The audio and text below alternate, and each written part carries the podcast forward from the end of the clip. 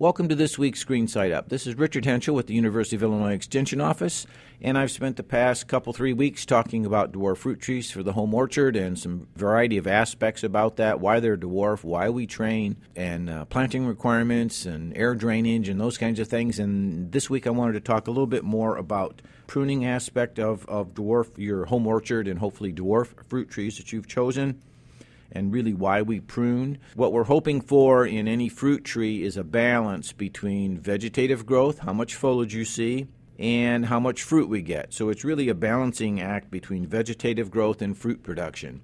And if you push one way or the other, you're going to get the result that you don't want. You you really want that balance. If you provide for a situation where the plant is very very vigorous and there's all this green growth and it's luscious and looks healthy, which is good, typically we have very little fruit production.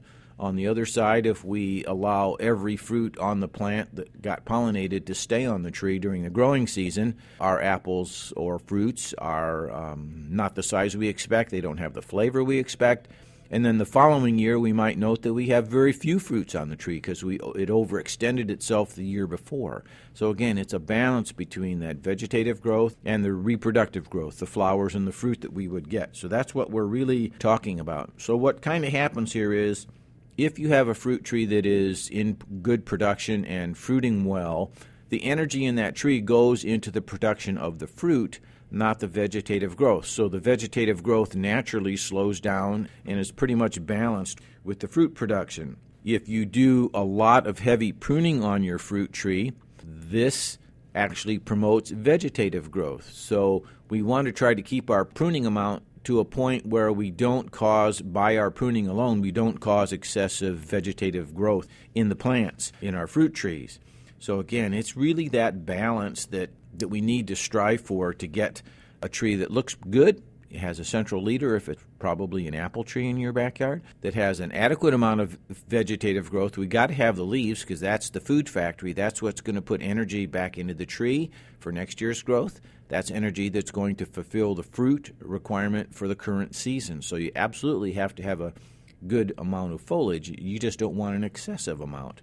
So, one of the benefits to pruning that we can get is, and that we are, if at all possible, going to try to grow a dwarfing nature fruit tree. Dwarfness naturally slows vegetative growth. So, what this really means is there'll be less pruning that you'll have to do.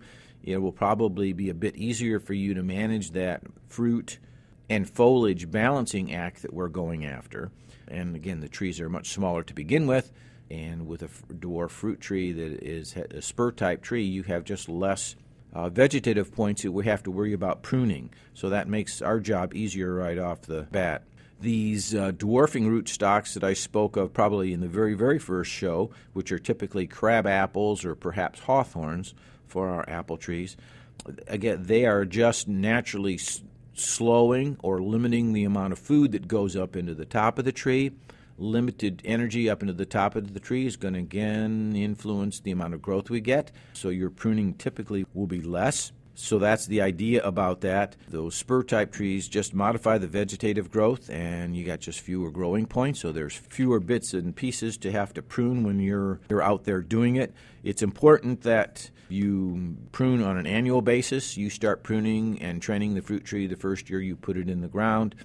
I had mentioned that you can start doing this the very first year you put the tree in the ground, especially. You want to prune these. If you buy them at the garden center and they already have some scaffold branches on them, are they where you want them? Are they still low to the ground? Or they, are they in that 20 to 24 inch range, or did they start three feet up in the air?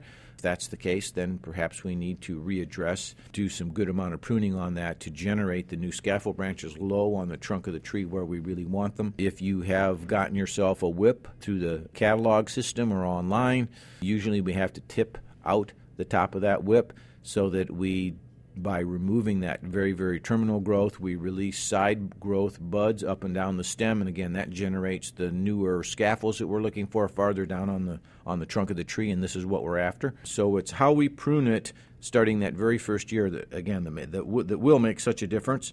There are other techniques to use in terms of creating the scaffolds. There are devices called branch spreaders And I hinted it, I believe, last week about the fact that these horizontal branches are going to generate more fruit than something that's more vertical.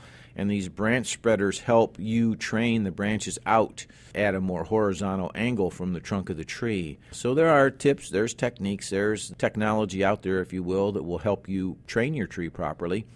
And we get that tree trained by proper pruning starting in that first year. By the time that tree is into its third year, uh, you should begin to see a bit of fruit. Not substantial amounts yet, but it just gets better and better. And by, say, year five, you should be very happy with the amount of fruits you do get from your dwarf fruit tree. So this has been another week here worth of information on uh, dwarf fruit trees. I've got one more show that I'll provide here in the next coming week to you, where we'll be talking about what kind of annual pruning you need to do, and as the tree comes into production, then they'll have to we'll have to talk about fruit thinning because that's something else that's necessary in order to give you good high quality fruits for the home orchard. So these are all aspects you kind of learn as you go. You don't have to worry about fruit thinning till there's fruit, so we don't talk about that too much until some point after, say, year three, when it just starts to come into production. That's going to be a concern, and we'll talk about that next week when it comes to mature trees and balancing fruit growth and vegetative growth. So, this has been Richard Hentschel with this week's Green Side Up. It's a pleasure as always, and I'll be back again with you next week.